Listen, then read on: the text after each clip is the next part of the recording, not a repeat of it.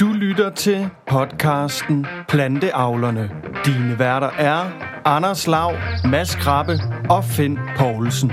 Programmet præsenteres i samarbejde med Sagro. Rigtig god fornøjelse. Goddag, Mads. Goddag, Lav. Planteavlerne. Det er øh, episode 5, Planteavlerne. Vi har, øh, vi har været nede, Vi har været øh, sendt til tælling, kan man godt sige. blandt andet fordi, Finn, du har været et smut på Sjælland med lidt ferie.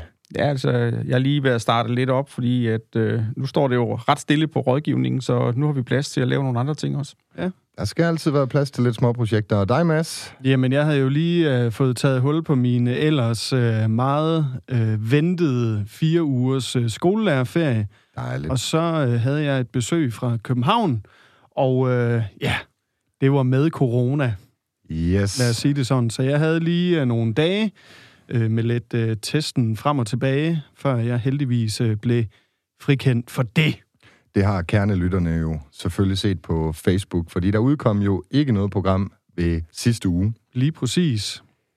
Når det så er sagt, så skinner solen jo om nogen Det må man udenfor. Det må man godt nok sige, og øh, jeg tænker jo, øh, når jeg øh, bevæger mig rundt her i, øh, i det jyske landskab, så øh, kan jeg da se nogle majetasker rundt omkring i hvert fald, der begynder at øh, trille rundt på markerne. Så, så er høsten i gang. Det må være et godt tegn, tænker jeg. Det tænker jeg også.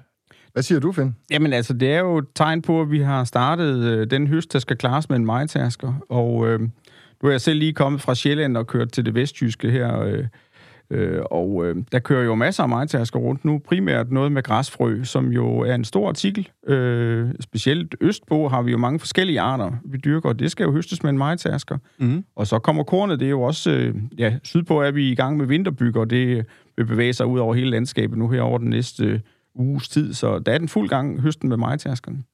Fedt. Jeg kan jo lige indskyde, at senere i programmet, der har vi Jeppe Tokkesdal fra Vestjyllands Andel til lige at sætte lidt ord på markedet i forhold til høsten. Det gælder både herhjemme, men så også øh, uland. Mm. Men jeg kan da også se, øh, apropos det der med at køre rundt i landskabet her øh, tæt på Varde, hvor vi, øh, hvor vi jo holder til, der øh, kan jeg i hvert fald se øh, rigtig mange numser, der sådan øh, stikker op ud mod vejen, øh, særligt et sted. Og øh, jeg tror, de høster et eller andet øh, rødt bær en slags. Så det er der vist Åh, også ja. godt gang i lige nu. Det er da vist en af dine kunder, er det ikke det? Jo, altså det er jo... Jeg har et, et par kunder, som øh, arbejder i jordbær. Ja. Og det er jo egentlig uh, sjovt at give det stikord, fordi mange, når, når man siger høst, så tænker man majtasker høst, og så tænker man korn og måske raps og lidt græsfrø og sådan noget, ikke også? Men høsten er jo, er jo mange ting, hvis man er planteavler. Og er man uh, jordbæravler, så har man, lidt afhængig af de sorter, man har, så har man måske en uge tilbage, så er hele høsten jo overstået. Og så skal man jo egentlig bare til at forberede sig på næste år, og hvis man er heldig, så skal man tælle sine 20'er, og ellers så skal man kigge på MobilePay, hvordan høsten er gået, og få det gjort op, ikke også? Fordi så er det hele jo egentlig allerede løbet af staben, øh, egentlig inden alle de andre går i gang. Men der har man jo egentlig haft, øh, øh, hvad kan man sige, eksterne kræfter inde og høste for en. I hvert fald, hvis det er pluk selv udgaven. Ja, altså der er jo to måder at have de der jordbær på. Øhm, det ene, det er jo at, at have, have pluksel, som du siger, ikke også, hvor man inviterer øh, herre fra Danmark øh, ind, der kommer med deres skål og deres øh, gulvspand og, og spiser lidt og, og, og, og tager nogen med hjem og betaler for dem. Og, og, og den anden, det er jo dem, der sælger bær til forretning og skal have nogen til at, at plukke dem. Og det kan jo godt være, at der er ret meget arbejde i begge dele, men, men det kan godt være lidt svært at skaffe jordbærpluk også. Så, så, Kender du egentlig noget til udbyttet sådan for jordbæravleren? Altså, øh, jordbæravlere, de er jo ligesom andre, der har sådan en speciel produktion, som øh, det er egentlig, at det der med at få nogle helt konkrete tal ud af dem, det er det samtidig, det kniver lidt, ikke også? Fordi man holder på sin forretning, men øh, man er godt nok kolleger med de andre jordbæravlere, men man går egentlig lidt stille med, hvad man selv har ud af det, fordi man skal jo opdyrke sit eget marked. Så det er en god forretning. Så det ved jeg ikke, om det er, fordi det vil de jo ikke øh, rigtig ud med. Det er sådan set det, der er hele pointen. Men, men selvfølgelig, når de gør det år efter år og lægger så meget indsats i det, så håber jeg også, de har noget ud af det. Og det tror jeg også på. Og i virkeligheden, så tænker jeg jo, at det er en af de veje, vi skal ud af, hvis vi skal have økonomi i det at være planteavler. Mm-hmm. Så, så der er i hvert fald øh, der, der er masser af arbejdstimer, og jeg tror faktisk også, der er en rigtig fornuftig fortjeneste, hvis man øh, forstår at styre det. Men det afhænger vel meget af høsten. Ja. Altså, man kan sige, bliver det et godt år eller et dårligt år? Ja, og du kan sige, potentialet i jordbær, for eksempel, hvis vi nu tager udgangspunkt i dem, det er jo helt kolossalt. Altså 25-30 tons per hektar kan du teoretisk producere, hvis du virkelig øh, optimerer fra det første bær til det sidste. Mm. Jeg ved godt, wow. det er slet ikke de øh, mængder, man høster, når man øh, skal plukke kommercielt, men, øh, men øh, det giver altså rigtig mange bær per kvadratmeter. Men der er også rigtig meget arbejde. Jeg havde jo øh, et par år, øh, hvor jeg i min øh, sommerferie, tror jeg har været måske en 13-14 år gammel, inden jeg sådan rigtig kunne blive øh, varefylder nede i den øh, lokale brus, mm. så var jeg ude øh, på landet og arbejdede lidt som øh, faktisk jordbærplukker. Øh, jeg tror, jeg havde 14 dage i sommerferien, hvor jeg mødte klokken 7 om morgenen, og så plukkede vi, øh, så plukkede vi jordbær i nogle timer. Og jeg tror, vi fik 2,5 kroner per, per bakke, vi fik fyldt der. og så kunne vi jo ellers se, at, at de blev solgt til 35 kroner ude ved vejen. Men, øh, men der var nok sket et eller andet, før vi, vi gik der og plukkede dem. Men, øh, men det, der, der, kunne jeg altså, der kunne jeg se, der havde de nemlig også plukket selv ude. Der, altså, der var rigt, det, det var en god forretning, tror jeg, øh, at, at få folk ud og plukke, fordi det er jo man gør også en tur ud af det. De bliver jo lige pludselig... Uh... Det kan man i hvert fald se herude ved Varde. Jamen, det er en tur, de laver ud ja, af Ja, ja, så tager man jo hele, hele familien og kone og børn, og, og så bruger man en dag på det, eller nogle timer på det. Det, det er jo også lidt noget andet end bare at, at plukke nogle jordbær for at spise dem, tror jeg. Så nu, nu har jeg, er jeg jo tit involveret i, at folk stiller det spørgsmål, hvad kan jeg gøre for at tjene nogle flere penge? Eller hvad kan jeg gøre for at få nogle flere arbejdstimer på min ejendom? Og så vender jeg jo den her med, med dem, hvor jeg synes, at, øh, at de har en placering, hvor det dur, eller de har, og de skal også have noget jord, der dur til det. Og har man en god placering ude ved vejen, så skylder man måske sig selv at tænke over, om det var det her, man kunne have lyst til at arbejde med. Øh, fordi der er et kæmpe potentiale, og efter min mening, så er det overhovedet ikke opfyldt heroppe langs med Vestkysten. Altså, vi har så mange sommerhuse, og vi har så mange turister, der er i det her område. Og vi har også en tradition for, at folk de stadigvæk godt vil nogle ting selv. Øh, og alligevel så har vi måske næsten landets øh, tyndeste bestand af, af gårdbutikker og, og mm. steder, hvor du kan høste noget. Mm. Tager du til Sydfyn, øh, så, så kører du 500 meter, så kan du købe det ene og det andet, så kører du 500 meter mere, så kan du købe noget andet, ikke også? Øh, der er andre steder i landet, hvor det, øh, hvor det er gået mere øh, amok, det her med at vil sælge ting ud ved vejen. Der, der, der, har vi, der har vi altså nogle muligheder, vi kan udnytte efter min mening. Ja, det er jo ikke kun jordbær. Uh, nu ved jeg herudefra, der er der også uh, ærter for eksempel. Altså, så mulighederne er jo mange. Så kartofler er der jo også, uh, også tit sådan nogle steder. Præcis, øh, og der er jo alt, så er der græskar til, til, øh, til efteråret, og, og der er jo alle mulige andre grøntsager, ikke også? Øh, så, og, og, og landets største salatavler, han holder jo til her i, i, i, i Jylland, ikke også? Altså, så det her med, at det ikke kan lade sig gøre at lave grøntsager i Jylland, det, det, det kan vi sagtens. Mm. Men, men man skal have lyst til det. Ja. Du nævnte lige placeringen. Er det uh, i forhold til kunderne, at det, det, det er meget vigtigt, det bliver at se? Jamen altså, det, det er simpelthen vigtigt, at der kører nogle biler forbi, der ser, hvad det er. Altså, hvis jeg slår et skilt op hjemme i min baghave, hvor der kommer et rådyr forbi og ser det, ikke også? Det køber ikke noget. Ej, det æder dem bare. ja, det æder dem bare. Men herude, altså, nu øh, refererer vi til en, som bor lige uden for Varde, ikke også? Og som har, egentlig har drevet den forretning op på kort tid. Øh, der kommer jo så mange biler forbi, at... Øh, at, at, at bare en ud af 100 er interesseret, så er der jo kun nok. Ja. Mm. På arbejde, hjem fra arbejde. Lige præcis. Men der er altså også et eller andet i det der med, at man kan få lov til at køre ind og så gå ud i naturen ikke? og plukke noget selv. Altså det er, det er jo i virkeligheden noget, som der ikke er særlig mange, der oplever øh, i virkeligheden. Så. Ja. Ja, og nu har vi lige snakket med nogle af dem, som køber korn og sælger det videre og sådan noget. Her skal man jo huske, at man får det hele. Du får, altså du har, du har selv produceret det her produkt, og du får også pengene i hånden. Mm. Øh, og det vil sige, at der er jo ikke nogen andre, du skal dele med, medmindre du har købt nogen ind til at gøre noget for dig på dyrkningen. Mm. Og, og, så får du jo lov til at beholde det fulde... Altså, der er ikke en detaljhandel. Der er ikke en mellemhandler, der er ikke nogen andre, der er egentlig kun mm. dig selv. Men du skal jo være dygtig til alt. Det kan jo ikke hjælpe, når du er god til at producere jordbær, hvis du er elendig til at snakke med folk og ikke kan sælge dem. Det kan heller ikke hjælpe, når du gerne vil sælge nogen, hvis ikke du har produceret noget, der er værd at kigge på. Mm. Så man skal jo kunne rigtig, rigtig mange forskellige ting, og man skal have lige meget lyst til det hele. Jeg kan også se uh, et af de steder, hvor jeg i hvert fald nogle gange kører forbi uh, tæt på Røding og, og køber en bakke jordbær. Der starter den jo, uh, de allerførste jordbær, jamen de koster 45 kroner for en bakke, og så kan jeg se en gang i ugen, så er de ude og, og ændre skiltet, ikke? og så falder de en, en femmer eller så noget en gang i ugen, og jeg ved faktisk ikke, hvad de, hvad de er nede på nu, hvis de overhovedet har flere derude, men, øh, men den ender jo så måske på de der 25-30 kroner på et tidspunkt for sådan en bakke der. Så, så det er jo også lidt et volatilt marked måske, øh, hvor, hvor øh, altså det er jo udbud og efterspørgsel, og selvfølgelig øh, øh, soltimer og vand og alt det andet. Vi, Friskhedsskalaen. Ja, lige præcis. Drenge, vi er nødt til at pege pilene over imod øh, mig-tærskeren. Uh. Ja. Fordi noget af det, der øh, altså foregår, det er i øh, million-milliard-klassen, altså den her høst, der står for døren i, i Danmark. Find, inden vi øh, gik i gang med optagelserne, der sad du og snakkede lidt om det her med, med arbejdertrykket, og hvor, hvor, hvor stor en betydning for, for Danmark den her høst, den egentlig har. Jamen altså, det var bare sådan lidt filosoferende over, at de gamle dage, så hvis øh, kongen han ville føre en krig, ikke, også, så var han sådan set nødt til at starte det på baggrund af en god høst. Fordi hvis ikke han havde noget korn til sine soldater, så kunne han altså ikke øh, føre en lille hurtig krig. Så landet var jo øh, øh, enten båret op eller trykket ned, alt efter om, om øh, landmændene var i stand til at høste noget. For det var simpelthen det, vi levede af. Og dengang boede langt de fleste mennesker på landet, og de skulle have skaffe bort deres føde, og de skulle også tjene penge til landet ved det, den produktion, der var. Mm.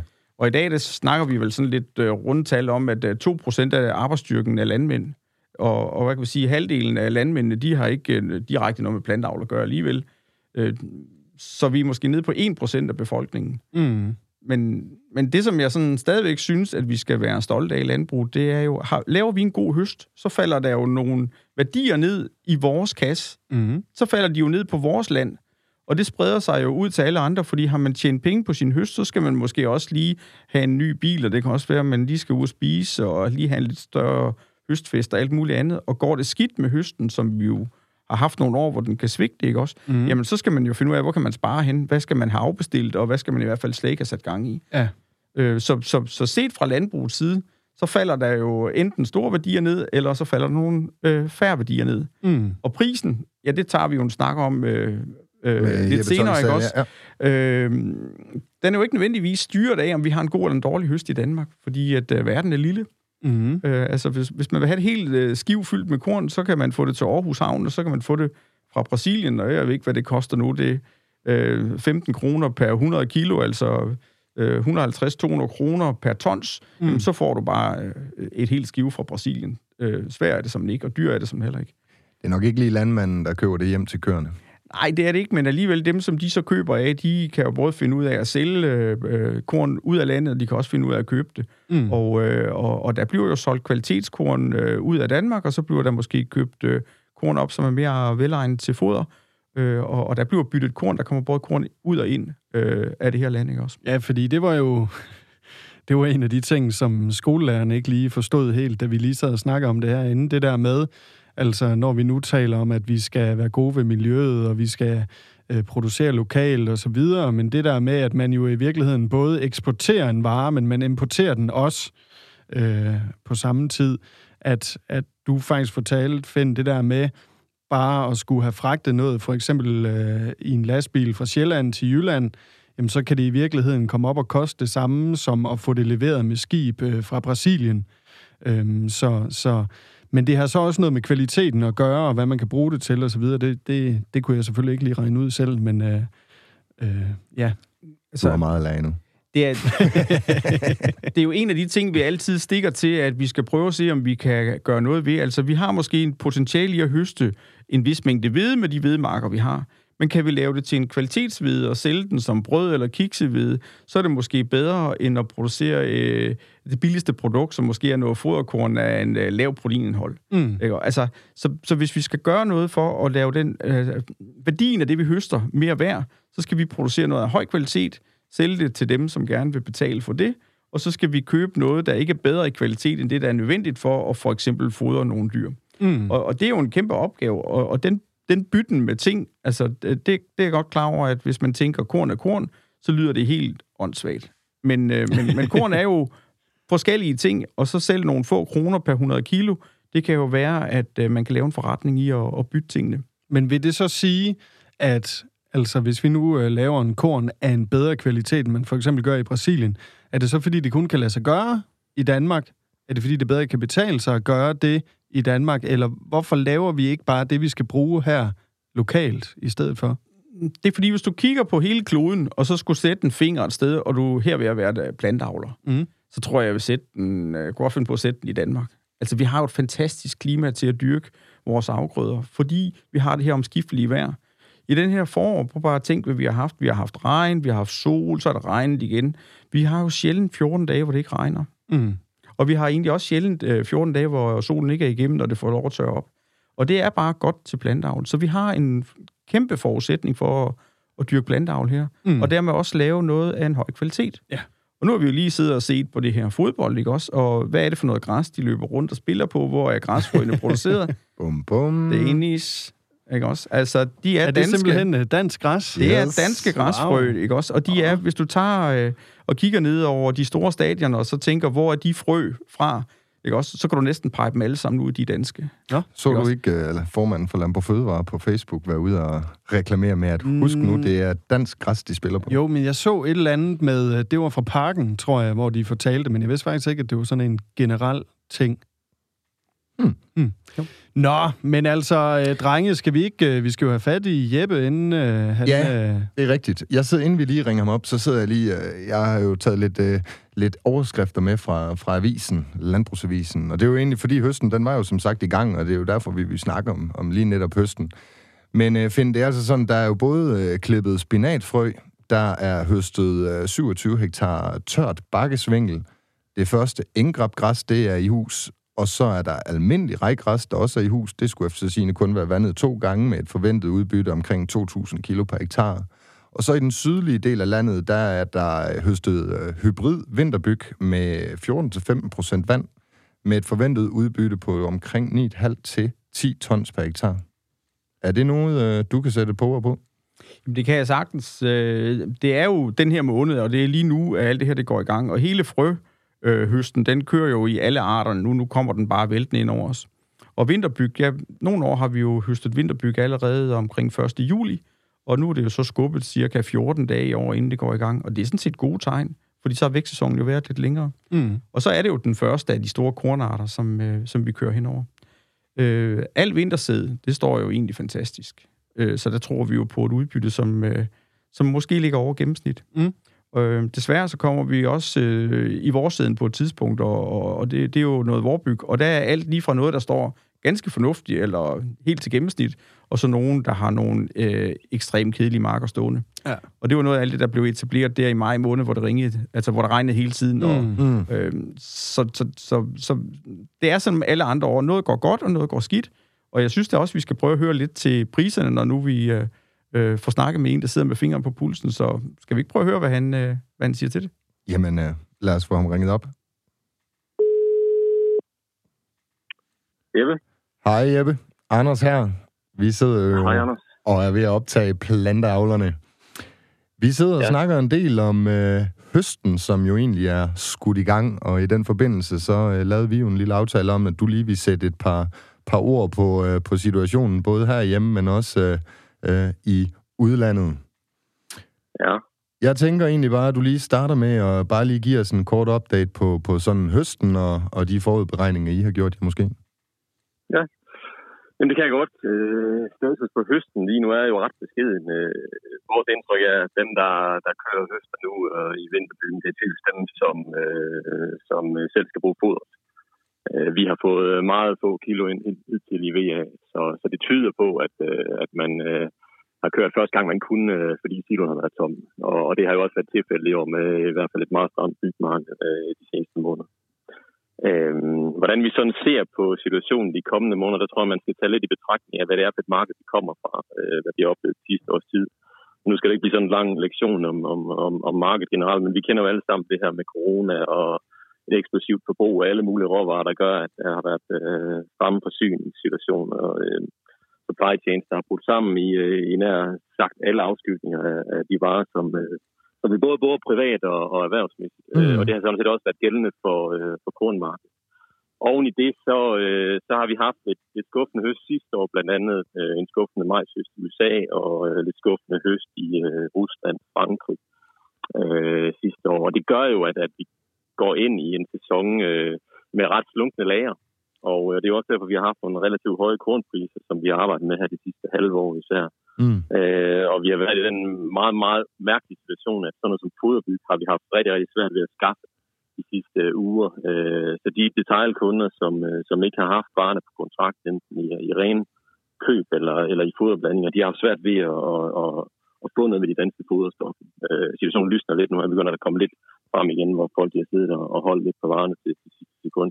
Men det har været, været været et meget ekstremt marked, vi har oplevet de sidste øh, to, to måneder på, på gammel høst. Så vi går ind i høsten med, med ret slunkne lager, både i Danmark, men også globalt. Øh, og det gør jo, at, at markedet endnu sådan sidder lidt på stolekanten og, øh, og, og reagerer relativt hurtigt på alle de nyheder, der kommer rundt omkring fra. Det skal man lige have for, for øje, selvom selvom situationen ser rigtig godt ud øh, produktionsmæssigt øh, de fleste steder i verden, så, øh, så skal der altså ikke meget til, før vi får en, øh, en prisreaktion, øh, kan vi mærke sådan, øh, fra team til team.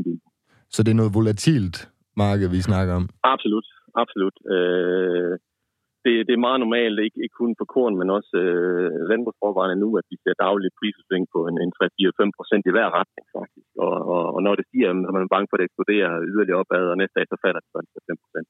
Så det er meget usikkert lige nu. Øh, Øh, men, men skal man sådan fjerne følelserne, og så kigge sådan lidt, lidt koldt og kynisk på tallene, så, så tyder det på, at vi kommer til at få en kornproduktion i år, altså på, på, på den sæson, vi kalder 21-22, som, øh, som kommer til at kunne udbygge øh, slutlærerne globalt en lille bitte smule. Så det vil også sige, at, at, at når vi når et halvt år frem og har fået overstået høsten på den nordlige halvkugle og kommet godt i gang på, på den sydlige, så, så bør vi få lidt mere ro i markedet. Og vi ser jo også en, en lavere prissætning på ny høst end, øh, end vi sidder og arbejder med på, øh, på gammelheds lige nu. Så der er udsigt til, at, at, at, at de priser, vi har set på, på byg og hvede her i foråret på omkring en, en 150-60 kroner, som jo har været øh, ret normalt at kunne få det som, som, som sælger, øh, at der kommer vi ned i et leje lige nu og, og handler omkring 130 kroner, så altså et fald på 20-30 kroner. Det er i hvert fald det altså marked, salgspris, vi, vi øh, salgspris, salgspris, ja, for, for, for en plantavler, ja. Øh, og jeg må da sige, at, at nu står vi her midt i, i juli, og, øh, og, og normalvis så ser vi jo et løst pres fra nu og så frem til 1. september. Øh, og jeg vil ikke blive forbavset, hvis vi kan se, øh, hvis vi ser, at markedet kommer til at give sig i hvert fald 5-10 kroner yderligere. Okay, meget, der var lige lidt konkret der. Mm-hmm. Mm. Der var lidt konkret der. Hvordan, ja. hvordan tror du selve den danske høst, den øh, udmunder sig? Øh, jeg tror, det bliver med, med, med, med store forskelle, øh, både øh, artsmæssigt og også øh, regionalt. Øh, veden står generelt rigtig, rigtig godt. Det var et, et koldt, sent forår, og der var vi lidt øh, betænkelige ved veden, men, men altså, øh, gode mængder regn i maj, og al den her varme, vi har fået i juni-juli, det har jo gjort, at, at situationen faktisk ser, ser rigtig godt ud. Så, øh, så jeg tror på, at vi får en flot vedproduktion i Danmark. Det gør jo det samme med vinterbyg. Raps også. Øh, det er lidt værre med vores siden. Øh, det her kolde, sine og rigtig våde forår, det har jo gjort, at især vorbygmarkerne og majsmarkerne også, de står jo ikke, ikke specielt prangende øh, generelt set. Mm. Så vi er lidt nervøse for, øh, om, om hvordan forsyningsbilledet på byg bliver, især efter at det kommer fra, fra et, et marked, hvor, hvor lærerne er totalt udtømt på byg. Det har vel blandt andet øh, det med, med et som lærer har vel også været derfor, at mange kvægbønder har været over i noget ro. Absolut, absolut. Man, man, har, man har fundet de substitutter, der var mulige at, at få fat i. Mm. Mm. Øh, og markedet, markedet indikerer jo også, at du får et relativt stramt marked. Nu er der kun et spænd på 2-3 kroner for foderved til foderbyg på ny høst, hvor øh, vi sidste år lå omkring 15 kroner. Ja, det er noget af en forskel. Øh, det er noget af en forskel. Øh, så, så, så, så skal jeg pege fingre af noget, skal jeg sige mystisk for alle frem, så er det, så er det bygforsyningen, vi øh, skal være lidt, lidt, lidt bange for. Byggen? Lokalt i Danmark i hvert fald. Okay. Jamen, lidt øh... længere ud fra, fra, uden for landets grænser, så, øh, så har vi lidt en udfordring øh, på, på majs. Også. Det er både afledt af en, en ringe amerikansk føds sidste år, så har de tørke i Brasilien her i foråret, der har fældet op med deres øh, udbyder, og det gør jo også, at, at forsyningsbalancen der i hvert fald kører en, en lille smule på, øh, på spidsen lige nu. Stadig er lidt bagud der, ja. Den er lidt bagud, og vi skal huske på, at majs er jo sådan den, den store foderkilde globalt set, når vi, når vi kigger på, på korn. Så hvad kan, den, hvad kan det risikere, at den påvirker, siger du? Jamen, øh, hvis, hvis markedet er højt, jamen, så vil du jo øh, i de, i de øh, dele af verden, hvor du bruger majs typisk ind i en foderblanding, så vil du kigge mod hvedemarkedet, hvis, øh, hvis majs er for dyrt. Og det vil jo så automatisk øh, løfte øh, hvedeforbruget. Og det vil jo så gøre, selvom vi kan sidde og kigge på en relativt komfortabel hvedesituation lige nu, at, at, at, at hvedemarkedet godt kan løfte prismæssigt, selvom vi øh, sådan på papiret har rigeligt med hvede. Så ring i vandet. Ja, lige præcis. Lige præcis. Jeppe, tusind tak, fordi du lige vi øh, tager dig tid. Du øh, arbejder selvfølgelig og er en god ven af Landbrugspodcasten, men arbejder selvfølgelig ved Vestjyllands andel. Tak for ja. markedsopdaten, og øh, vi tales jo ved øh, lige om lidt igen. Det gør vi. Det er en god sommer. Jo, tak. Det er godt. I lige måde. Hej. Hej. Det var Jeppe Tokkesdal, Vestjyllands andel. Fik jeg lige sagt endnu en gang, var Mads. En god ven af i hvert fald kløerne i køerne, og måske også planteavlerne nu. Det er der noget, der tyder på. Mm. Han fik jo egentlig sagt nogle meget spændende ting. Nogle af dem vidste vi selvfølgelig godt i forvejen. Men øh, Finn, hvad tænker du om det? Jamen, jeg tænker, at øh, det, han riser op omkring det dyrkningsmæssige, der er vi fuldstændig på linje. Altså, alt vintersæde står jo rigtig fornuftigt. Øh, og hvor øh, afgrøderne, som jo er de to store, det er jo, det er jo vorbyg selvfølgelig, øh, når vi tænker majtaskning også, og så er der jo majsen, der lever sit eget liv over ved kvægbønderne. Yes. Mm. Men øh, jeg ser der en positiv ting, det er jo, at kornpriserne er kravlet på den måde, at det ligesom er foderbyggen, der har kravlet op til videns pris. Så den her difference, der engang var på 15 kroner eller mere nogle gange, den er jo snævret ind til en 3-4 kroner, og det er da positivt. Og vi står jo med nye udfordringer, som vi har fået udefra med endnu større krav til efterafgrøder. Og det betyder, at vi får flere forårsåede afgrøder, og det betyder, at vi får mere vorbyg. Mm. Og selvfølgelig så står vorbyggen øh, dårligt i år øh, i nogle øh, dele af Danmark, men generelt set så er det jo en øh, dyrkningssikker afgrøde, som vi er gode til at dyrke i det her land. Så øh, skal vi se men det kan positivt? Du for, kan du ikke lige forklare, hvorfor er det, det, gi- det skal give mere vorbyg? Jamen det er fordi, når du skal have efterafgrøder for at samle resten af det kvælstof op, som er tilbage, når du har høstet, så, så sår du efterafgrøderne ud i efteråret, og det skal så ligge hele efteråret ud, eller måske endda helt frem til foråret, og så skal det efterfølges af en forårssået afgrøde. Det er ligesom kravet for at leve op til det her efterafgrøde. Det betyder så, at øh, man kan ikke køre hvide efter hvide, fordi øh, viden sås jo i efteråret. Mm. Så er man presset ud i noget vorsæd, og så i vorsæd, så har man ikke nogen kør, jamen så er majs ikke nogen god ting, så står man tilbage. Har man ikke nogen kartoffelaftale, så er det heller ikke en mulighed, og så ender du egentlig over i havre og vorbyg, og måske når vorved. Og vorved kan være lidt svær. Så er vi tilbage ved de to store ting, det er havre og vorbyg, hvor er vorbyg jo klart er den største. Og som jeg tidligere har været lidt inde på, så har vi jo et fantastisk land at dyrke øh, vores afgrøder i, og vi er rigtig gode til vores side. Så det vil være meget sandsynligt, at man kan lave øh, maltbyg, som jo nogle gange kan trække en lidt højere pris, og så går man jo efter det. Det, der glæder mig så, det er jo egentlig her, at han siger, foderkornet er så presset, så det har kunne hive vorbyggen med op. Og det betyder jo, har man så ikke en maltbygkvalitet, så står man ikke med et øh, foderbyg, som nogle gange har været handlet helt ned til en krone kilo. Så er vi mm. 20 procent højere, ikke også? Og det betyder jo, det koster det samme at dyrke det, uanset hvad du får for det. Mm. Og alle kunne vel godt tænke sig at stige 20 procent i løn. Det er da ligesom sådan noget, man, øh, man kan mærke, ikke? Jo. Øh, og dem skal man jo bare huske, de der 20 procent, det er ikke nogen, man har flere omkostninger på. De falder bare sådan Det er ligesom, bundlinjen. Det er bare bundlinjen, direkte ned på bundlinjen, ikke også? Så, direkte ned i samfundet. Ja, så, så, så, så, så derfor er det godt for, for landmanden, når man har, har høje priser, fordi øh, du starter med at skal dække dine omkostninger, og når du har gjort det, så kan du så putte resten i lommen. Mm. Man kan sige, som Jeppe han sagde, så har de været presset i ulandet både på noget tørke og, og været bagud på lager. Og jeg hæfter mig ved, at han siger, at markedet for 21-22, det skulle blive øh, godt, og øh, det forventes, at slutlæret det er udvidet en smule, når øh, høsten er i hus. Og så øh, alt andet end lige, så burde det jo være med til at give et roligere marked med en lavere prissætning. Lige præcis. Det var det, jeg hørte. Det, øh... det var det, du hørte. Altså, blandt mange andre ting, jeg ikke forstod. er der meget, Men, er der problemer, Mads? Fordi nej, nej, der er jo nej. også dine agurker derhjemme. Der er kun en stigende læringskurve herovre. Nu øh, hyper du jo dine agurker, og, og hvad du øh, sådan har tænkt dig at få ud af høsten, og du vil jo også gerne øh, understøtte din produktion, så du får så meget ud af det som muligt. Skal vi lige give dig lidt taletid? Tak, øh, fordi I spørger. Jamen, jeg var jo øh, presset ud i at skulle, øh, skulle lave en lille video øh, for at fortælle, at vi desværre ikke var klar i sidste uge. Øhm, og der sendte jeg jo lige et skud ud til dig, Finn, fordi øh, min øh, gurkeplante stadigvæk ikke øh, spiller fuldstændig max øh, derhjemme. Den er altså lidt, øh, lidt brun i kanten, eller hvad man skal kalde det for. Jeg synes, den, øh, den knaser lidt for meget, når jeg rører ved den. Men øh, der kommer altså masser af gurker, og øh, ja, jeg ved ikke, om det er bare... Øh, om jeg har gjort noget helt forkert, eller nu er det sådan lidt den her branche er i, så skal vi helst ikke lave alle for mange øh, fejl, fordi det bliver jo til det, vi kalder responsumsager, altså erstatningssager. Mm. Så øh, hvis du vil sætte et stykke af med korn, så vil jeg gerne hjælpe dig, så vil jeg gerne sætte hånden med på kogepladen.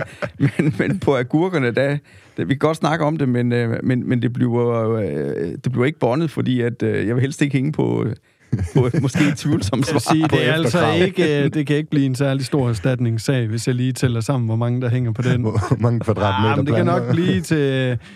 Ja, hvis vi kan kalde det møko, så er det måske 100 kroner i agurker, vi er oppe i. 6-7 agurker i erstatning. Ja, sådan noget der. Men, men, men jeg håber for dem, at, øh, at det bliver godt, og husk at give dem noget vand, og så husk, hvis du sætter for stort potentiale af, så kan den ikke slæve det hele vejen hjem. Så øh, nu ved jeg godt, du er, at du jo er lærer til hverdag, men de der skoleagurker, ikke også? Det er jo ikke det, du går efter, vel?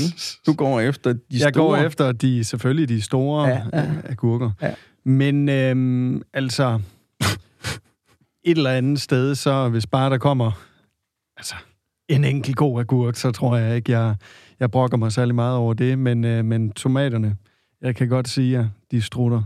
De strutter ud af. Mads, du tager selvfølgelig nogle agurker og tomater med, den dag de er høstet.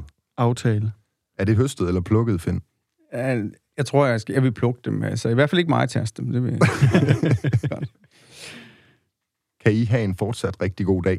Og så øh, til lytterne derude, tak fordi I lytter med.